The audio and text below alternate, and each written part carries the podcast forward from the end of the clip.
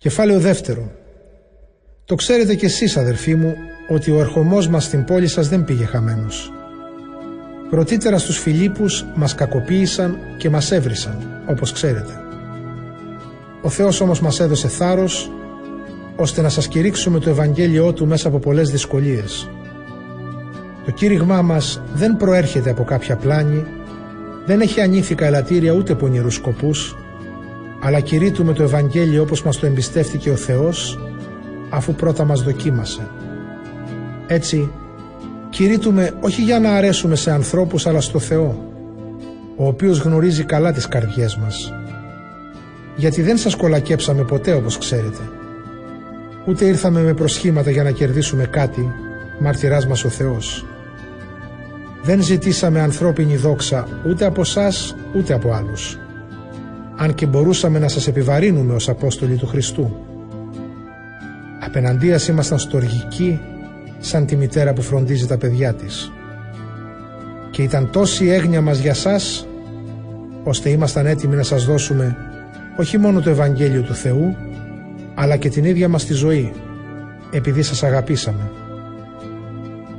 Οπωσδήποτε θα θυμάστε, αδερφοί, τον κόπο και τον μόχθο μας. Όταν σας κηρύτταμε το Ευαγγέλιο του Θεού, παράλληλα εργαζόμασταν μέρα νύχτα, για να μην επιβαρύνουμε κανέναν από εσάς με τη συντήρησή μας.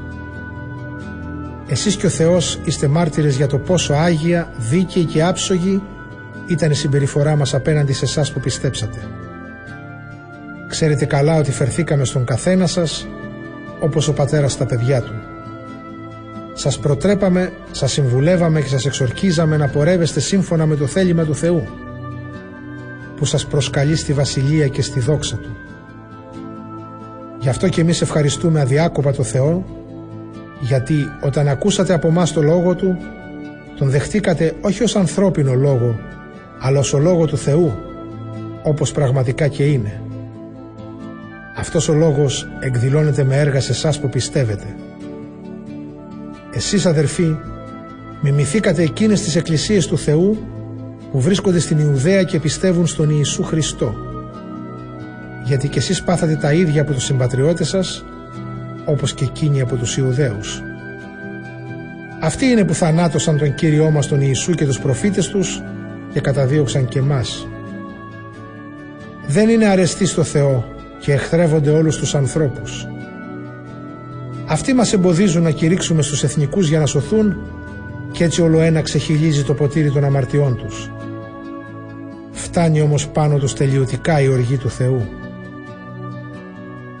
Εμείς όμως, αδερφοί, όταν σας αποστερηθήκαμε προσωρινά, με το σώμα βέβαια και όχι με την καρδιά, πολλές φορές προσπαθήσαμε με πολλή λαχτάρα να σας ξαναδούμε. Το θέλαμε πολύ να σας επισκεφθούμε, εγώ ο Παύλος μάλιστα επανειλημμένα. Μας εμπόδισε όμως ο Σατανάς. Ποια θα είναι αλήθεια η ελπίδα μας, η χαρά, το στεφάνι και το καύχημά μας μπροστά στον Κύριό μας Ιησού Χριστό, όταν θα ξανάρθει, αν όχι κι εσείς?